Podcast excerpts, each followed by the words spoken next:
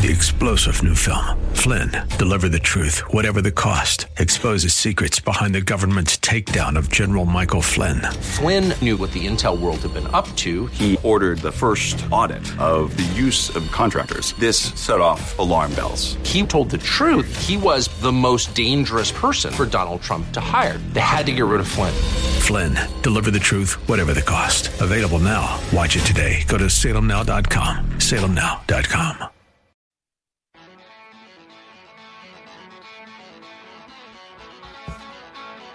It is always a pleasure to have Jack Windsor of the Ohio Press Network on our show. We're very fortunate to have him, and you are fortunate to have the opportunity to subscribe to the Ohio Press Network.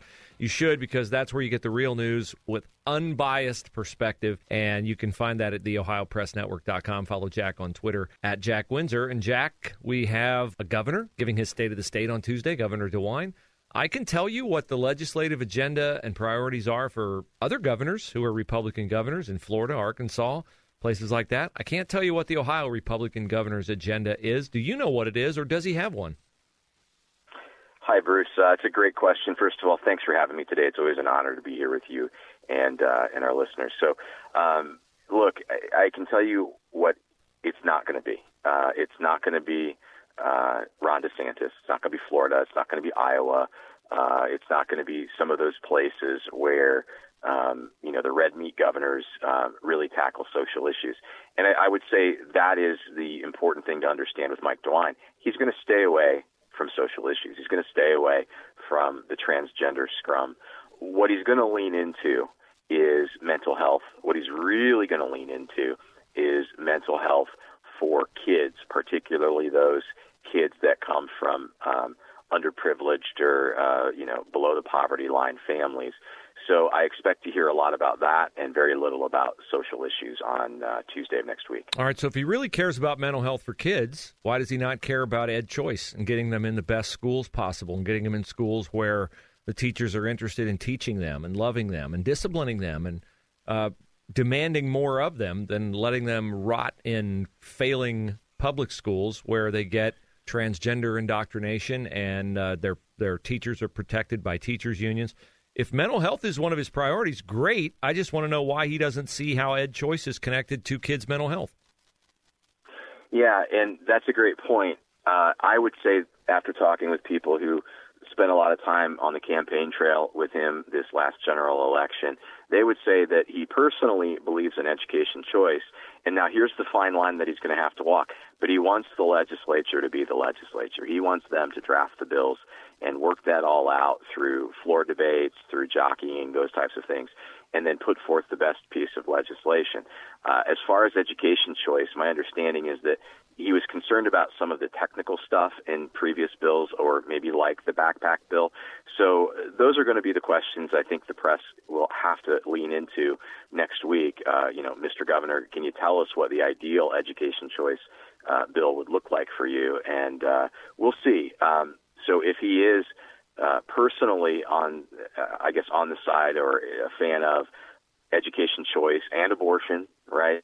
Uh, what's that going to look like? And uh, I think that we'll find out next week. But um, I think he'll also get some blowback from people who go, well, wait a minute, you wanted the legislature to be the legislature, uh, except for COVID. Yeah, well, exactly right. And our guest is Jack Windsor, the Ohio Press Network. Follow him on Twitter at Jack Windsor. So my response would be, if you want the legislature to be the legislature, why'd you run for governor?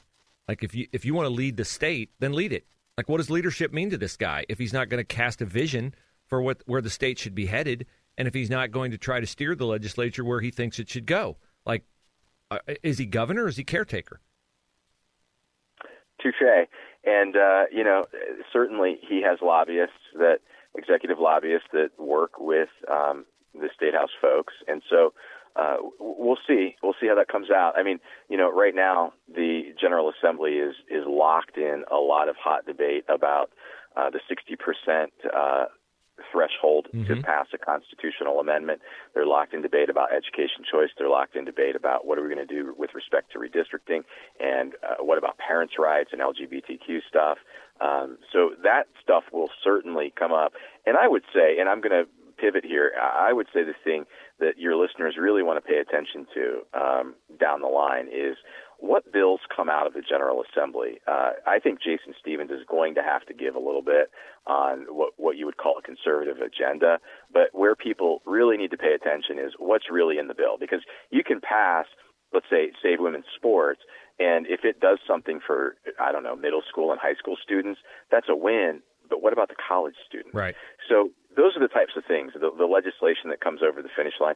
And then there has to be accountability. Mike DeWine, what do you want to see happen? So when the voter I D law passed, he said, look, there were some other stipulations in the previous bill that I didn't like.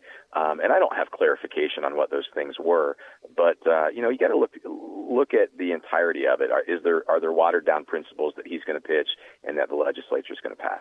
Jack Windsor, the Ohio Press Network, is our guest. Uh, I bang on Joe Biden for not being accountable to the voters through the media. Does Mike DeWine ever hold a press conference? Like, if I want to ask him these questions, like, is he, is he accountable to anybody? Like, does he ever hold a press conference? Uh, you mean outside of Pies, Pies, and Lies? Yeah. Uh, back in twenty twenty-one, twenty twenty-two. Uh, you know, once in a while he does, um, but it's been a while. And, you know, I don't really get a chance to ask questions. Originally, they barred me from those, remember? Yep. And then they allowed me to come, and they said, you can be here, but you just can't ask questions. No, that's a big help. So, yeah, right. Um, no, I. We'll see. Um, we'll see if he if he does that again. I don't think that went well for him. In fact, when you look back over uh, his numbers, I think he was at his worst when he was holding uh, those press conferences, particularly with conservative Republicans. Uh, it wasn't until after those things stopped that he started to, you know, come up from under the water and uh, retake the lead in, in a primary election, and then, you know, went on and won the general going away. All right. Enough for the moment on our failed governor. Uh, let's move to the State House, where failure also is uh, in evidence. Jason Stevens is the speaker. And uh, optically, like when you hire as your policy director a woman who had close ties to Larry Householder, who's on trial for racketeering, uh, I guess Jason Stevens is pretty brazen now that he's got the speaker's gavel, and he just really doesn't appear to care uh, about insulating himself from what is a clear association with Larry Householder, given the way that Stevens got the speakership in much the same way Householder did. Yeah, well, Jason Stevens was appointed uh, appointed by Larry Householder after uh, you know Larry Householder won uh, his election to be speaker, and um, when you go back and you look at how he won, you hit it right on. Um, Larry Householder made deals with Democrats, and uh, Jason Stevens made deals with Democrats. In fact, Uh, more Democrats voted for him to be speaker. I always remind people of that, thirty-two uh, versus Republicans. Only twenty-two voted mm-hmm. for him, and forty-five voted for his opponent, uh, Derek Merrin. And by the way, they all promised in caucus that they were going to vote for Derek Merrin, so twenty-two of them went back on their word, uh, which is going to be their bugaboo. Some people are not going to get over that.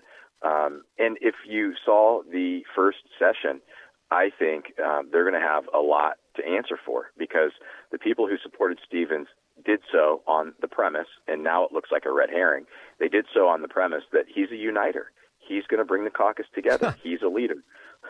What I saw was he ignored uh, thirty-five to forty-five Republicans who tried to amend the rules. He ignored uh, a couple of folks who tried to offer substitutes to Bill Seitz and John Cross, who are now on the House leadership team. I mean, he flat out gaveled them down and said, nope, we're not going to do that today. Um, and when, by the way, when you run the math on that, if that's, you know, say forty-five representatives, that's five million Ohioans. So when Jason Stevens says, hey, it's time for us to move on and get to work, okay, touche, but uh, you really just ignored your own party. And I've never seen a Democrat get treated the way that Republicans were treated in that first session on Tuesday. Well, Jason Stevens has the teeming metropolis of Kitts Hill behind him, which, I don't know, population of Kitts Hill, but it's got to be more than Cleveland, Columbus, and Cincinnati put together. Uh, Jack Windsor, the Ohio Press Network, is our guest, and you can follow him on Twitter at Jack Windsor. All right, two undercover video investigations, one by Project Veritas of the Pfizer top executive, one by Accuracy in Media in Ohio, and the left's view is hidden video is like not to be paid attention to. The uh, superintendent, the uh, one of the assistant principals in the Mason schools, says that uh, a manufactured secret sting video is not the kind of evidence I would consider valid for passing judgment. Uh, don't know why not. But that's kind of the same view of the Pfizer people. And the mainstream media is ignoring the Project Veritas stuff where fi- the Pfizer exec admits, yeah, we're mutating viruses. Uh, and, boy, we hope that word doesn't get out to the public. Isn't it stunning? I think that that is the, the word that comes to my mind. And I'm almost without words. And that's saying something, Bruce. I've been on your show long enough, you know, that I'm seldom without words. But two separate points, one main theme. Um, and the, the main theme is it's deception. And it's renaming and calling things that are as if they aren't. That's really it. So in the school videos, last week we wrote about this going on in Columbus suburbs. This week we're writing about it going on in Cincinnati suburbs, and I'm going to tell you there are other ones coming out yep. in the next week. So what's the deal? Here's the deal. You can call it critical race theory. You can call it call it purple bananas on a Sunday. I don't care what you call it. The fundamental principle is that they're teaching divisive concepts to kids that make them think that this country is inherently racist and that we need to somehow give reparations to certain groups of people, and that if you are of a certain skin color, then you fit into this box, that box, and the other. It is a far cry from the the plea to be judged by the content of our character versus the color of our skin. Yeah, it absolutely is. And I want to stop you there because I want to continue you over into the next segment because there's a lot left to talk about in that vein. Our guest is Jack Windsor, The Ohio Press Network. So stick around. I want to go into this deeper here on The Bruce Hooley Show.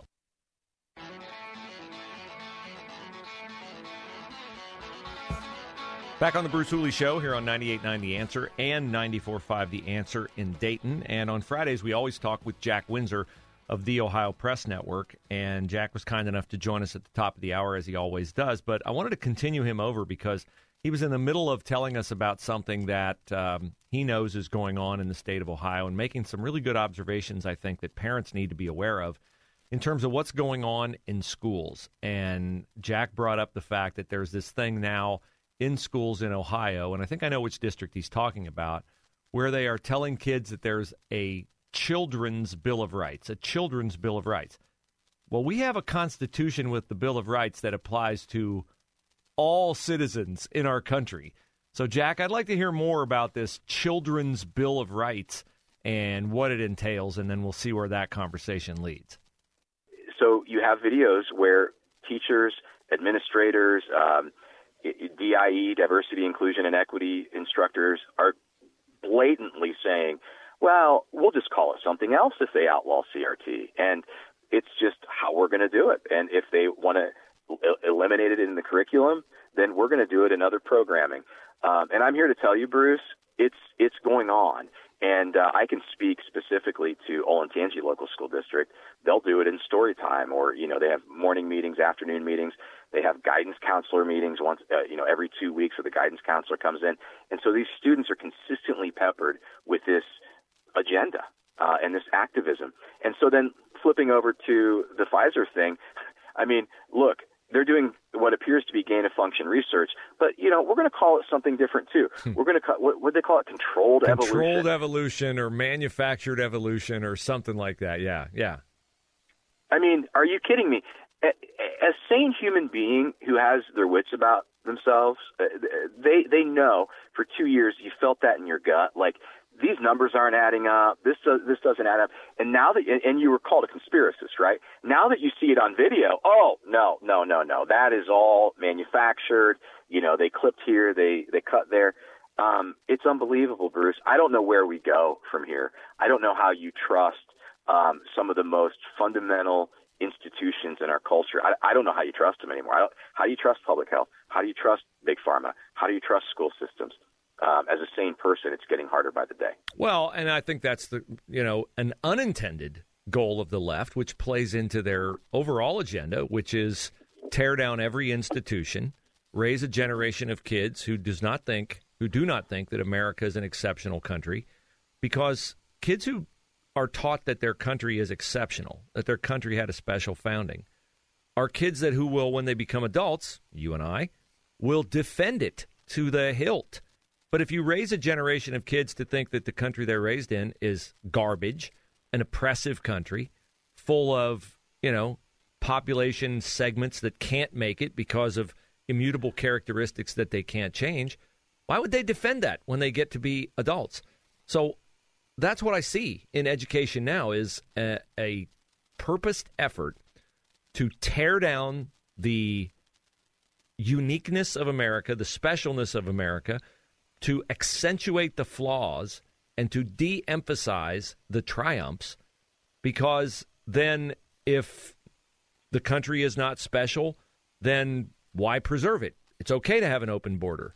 It's okay to make yourself the lord of your own life. I mean, I just see that yep. all this plays into the glorification of uh, the demonization of the country that you and I love and used have used in our careers, journalism, to try to defend.